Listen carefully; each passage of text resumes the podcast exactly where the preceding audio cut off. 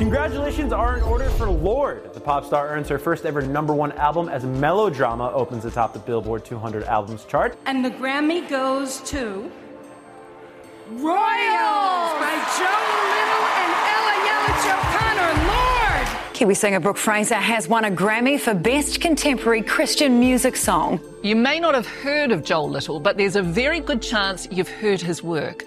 He's the Kiwi super producer who helped Lorde conquer the world and who's gone on to work with some of the biggest names in music Taylor Swift, Khalid, Sam Smith, Shawn Mendes, and more.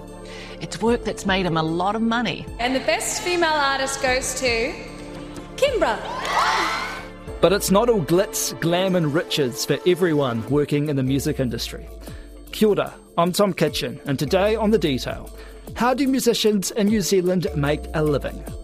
There's heaps of potential in music, but there's also heaps of slog, and a lot of people that aren't lucky enough to kind of string it all together and, and make a career out of it. There's some weird philosophies around the way people perceive music and its inherent worth, and because it's fun, then people sort of think, well, why are they even charging me for this? Two Kiwi musicians on what it takes to make a buck in the constantly evolving music industry.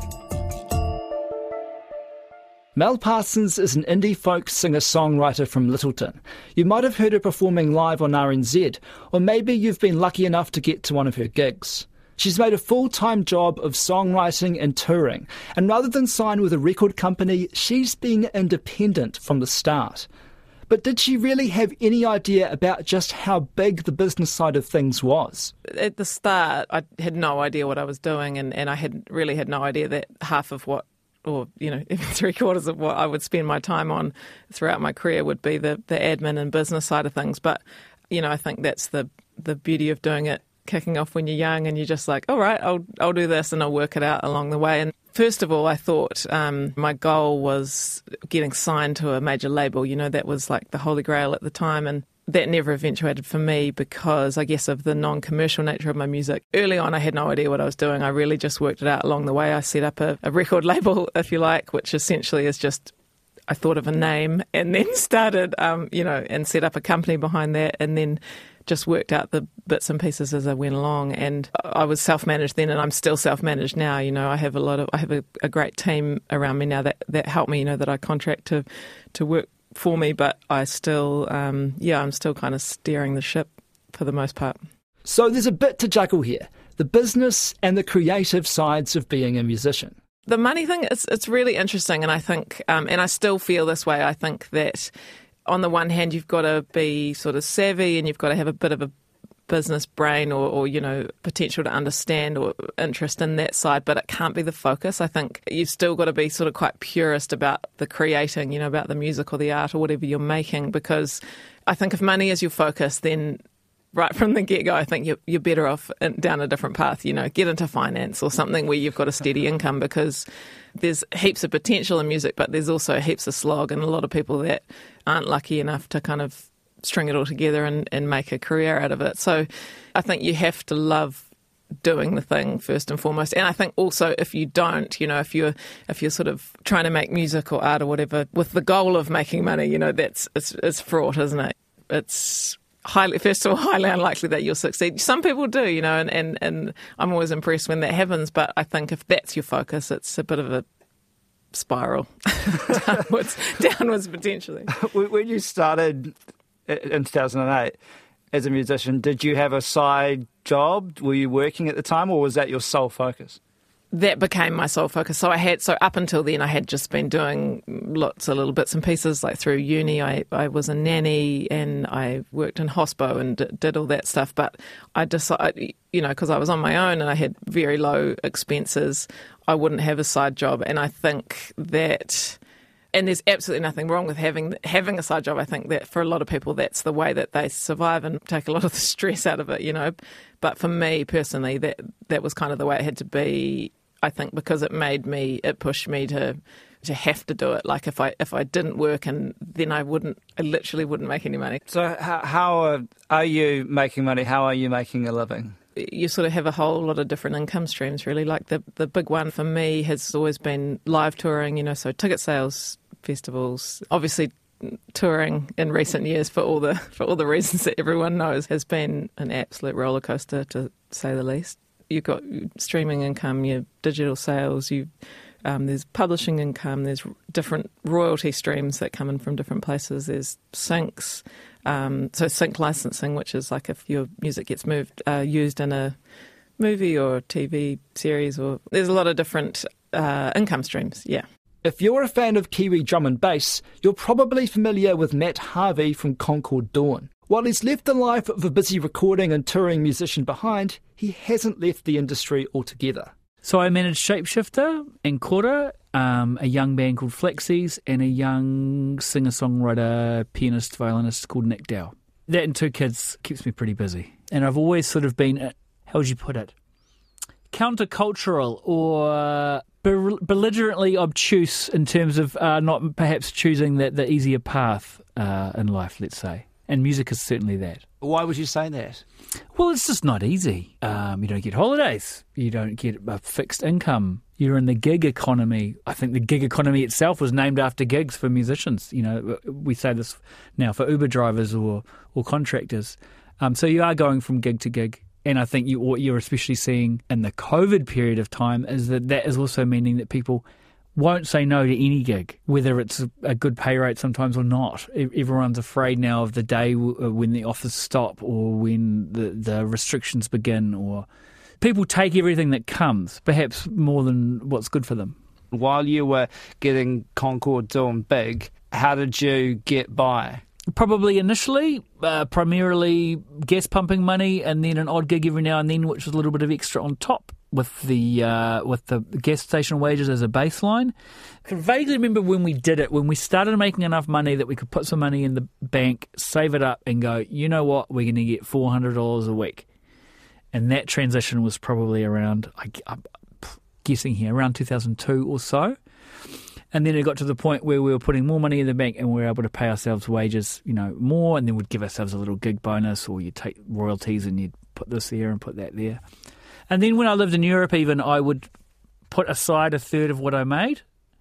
Um, I'd blow some of it on clothes, I'd blow some of it on studio gear or whatever, but I was always quite good at sort of catering to anxieties about about financial security by sort of triaging money and, and hiding some of it under a, under a rock and leaving it there for later. So, uh, in those kind of early two thousands, when you were you were well known, you were touring around the world. Mm how much your income would come from, say, one stream versus another stream?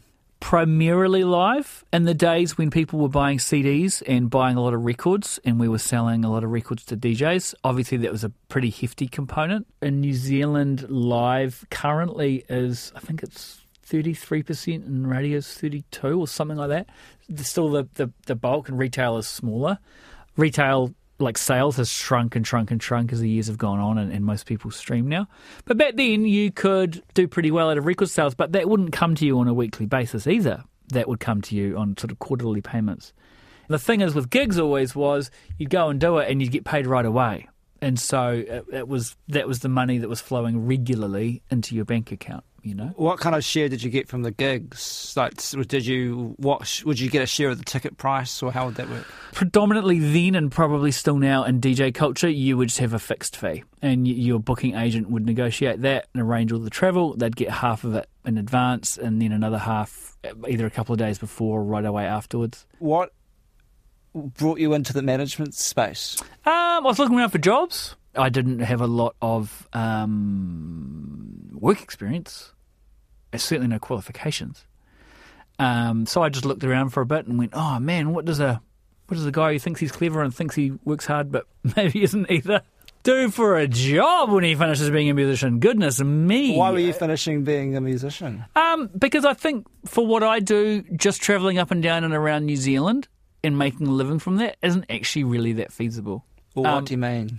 Well, there's only so many towns in New Zealand. There's a, there's a lot more in Europe. In New Zealand, there's not that many places where you can have a nightclub that plays cool underground music and a couple of hundred people will turn up and pay 20, 30 bucks to come and watch a DJ play. How have the artists that you manage be making money these days? Each artist is always going to be different. So if you're someone who does really well in the streaming world, perhaps that might be that, but that may be because you write music that isn't um, it, that's quite easy to listen to, for want of a better expression, and people don't turn off when it comes in uh, through their algorithm. Um, but that nobody wants to pay hundred dollars to go and see live. Other artists, you know, they might be countercultural, underground, subversive, or whatnot. Um, they may not get as many streams. Let's say people might buy their music on CD or vinyl, and they might sell merchandise, and they might do really well live, but not so well in another medium. And there's always been, you know, artists and and genres of music that do better in some ways than others. You know, heavy metal bands, punk rock bands sell a lot of t-shirts, for example. But pre- predominantly live is the um, the thickest end of the wedge f- for the artists that I work with. If you compare from your days at Concord Dawn to now the artists you manage, like you were making, say, how much on albums and album sales versus tours versus now? Like very much on the back of a napkin. Uh, off the top of my head, maths, I'd say if you'd probably be looking at something moving from 50 50 towards something like 80 20, with the bulk of it being being live. And that's quite a change, is it? Well, I mean, you have to look at. Um, I don't even know what what is what is my what does my streaming service cost me? Well, whatever that costs me. About fifteen bucks a month. Okay, you can pay that for one. Uh, you can pay a year's worth of that for one concert ticket quite easily, and unless you're streaming sort of one artist, then of course you can see how the maths works quite quickly. Obviously, what you pay for in a concert ticket doesn't just get handed directly to an artist who sails off into the sunset. There are costs to be paid, but you can still see where the thicker and thinner end of the wedge is. However, Spotify, Amazon, YouTube, Apple Music, you know, people are discovering music through these platforms too. And I've discovered so many cool artists that have popped up on, on playlists and um, been recommended to me and whatnot. Will I will I pay for a ticket for every single one of them? Not every single one of them, but I'm aware of them, and uh, you know I'm more likely to go and see them if I have heard their music than if I've never heard it. We're talking about streaming, but also there's vinyl as well. Just say I'm thinking record stores across Auckland like Real Groovy flying out, that kind of thing. I mean, is that a resurgence, and is that bringing in enough income or a little bit? Is that improving?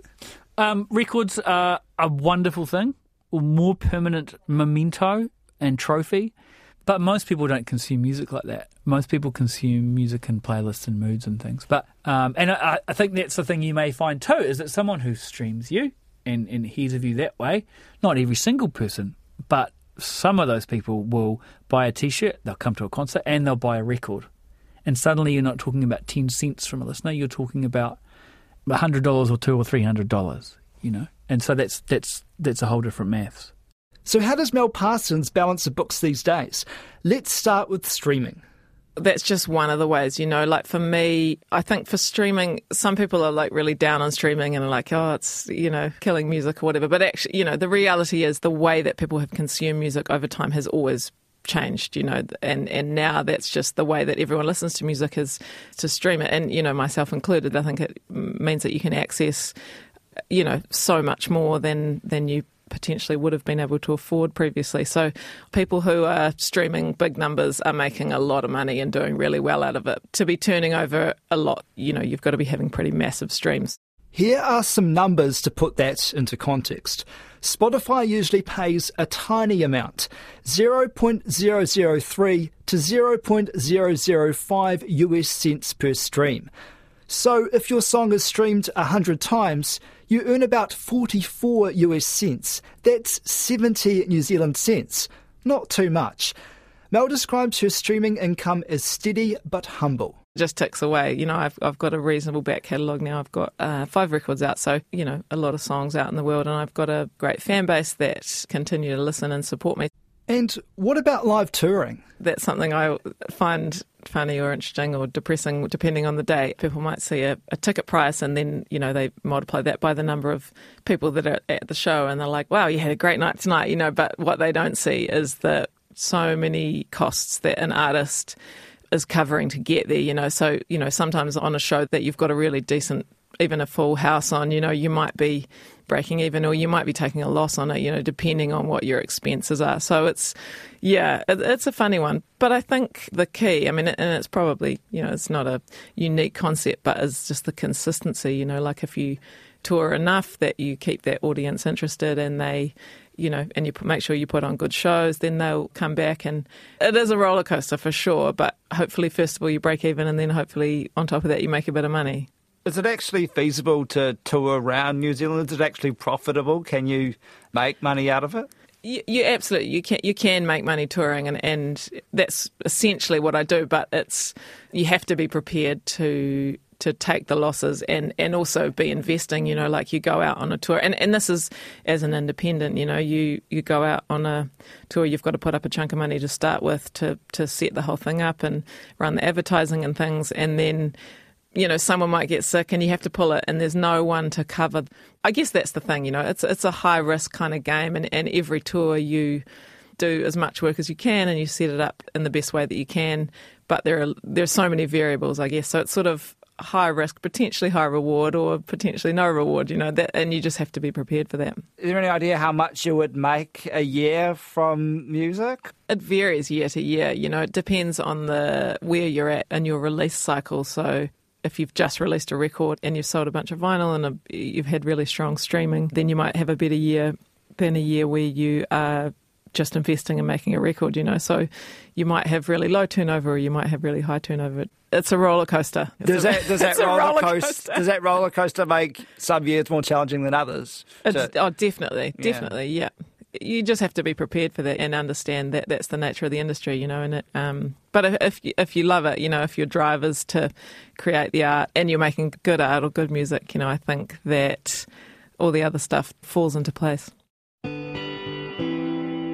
Musicians are able to get funding from New Zealand on air to do things like record songs or make music videos. The Music Commission can chip in with money to help cover the cost of touring, among other initiatives. Matt Harvey says that's all well and good, but musicians can't rely on it. One of the reasons I think there needs to be more discussion around, you know, fair pay and remuneration and how musicians make a living is it's great to have funding from the government and all the governments in my lifetime have, have been pretty good like that for the most part. But you need to be able to stand on your own two feet and you need to make minimum wage and you need to be able to charge people minimum wage and people need to pay you minimum wage. That's not really something that's up for debate. You know, you can't say, to anyone in this world, oh, I don't think you should get minimum wage. It's like, well, hang on. But because you are contractors and the way that works and someone isn't directly hiring you, that all becomes a bit muddled. And I think there needs to be some clarity around that so that people recognise what they're paying. I mean, this isn't just um, private concerns. People ask to use music for free all the time. Can we use your music for this for free? Well, why is that? Often it's that people haven't budgeted correctly and they've paid someone to, to shoot the video, they've paid someone to do the makeup, they've paid someone to do the titles and all this sort of stuff. They've paid someone to do the editing, and then it comes to the music, and they go, oh. But you know, if you build a house and at the end of it you hadn't, you didn't have any money left for paint, nobody would give you free paint. But that's this unfortunate thing where people go, "Oh, it's music, it's fun. Oh, they'll, you know, let's do us a favour. What does it cost for us to, you know, we're not making a copy of it." There's some weird philosophies around the way people perceive music and its inherent worth. And because it's fun, then people sort of think, well, why are they even charging me for this? But um, you know, musicians fill up their cars with gas and, and, and, drink milk and eat bread too, all of which have gone up with inflation. And yet you don't see, there's not like pay rises across the board for musicians. Okay, so what what would be your advice to people that are, you know, love music, they really want to have a go at the industry, but they might listen to this and think, oh, I haven't got a hope in hell because you can't make any money out of it. I don't want to scare people off by any means, but I think you want to be realistic. And I think you want to look and go, okay, how much money do I need each week to pay my bills? And, you know, maybe if that becomes I'm going to start out working 30 hours a week and spending 20 hours a week doing music, and then it's going to be 20, 30, and then 10, 40, and then I'm going to go full time in my fourth year or my fifth year, you know, to plot some kind of journey like that. I mean, it may happen quicker than you think. One of the qualities of creative people is they're creative, they have a vision of how they want the world to be. However, there's also reality, and you have to reconcile the two things to make the creative possible. And other than that, I say the other thing is if you really want a career in the music industry as a musician and as a creative, I think you have to treat it like any other career, and that's to get up in the morning, you know, have breakfast, do whatever you need to do, and then put do the mahi. You really got to put the hours in. That's it for today. I'm Tom Kitchen. The detail is supported by the Public Interest Journalism Fund. This episode was engineered by Flo Wilson. Our producers are Sarah Robson and Bonnie Harrison. Thanks to Mel Parsons and Matt Harvey. Ka kite anō.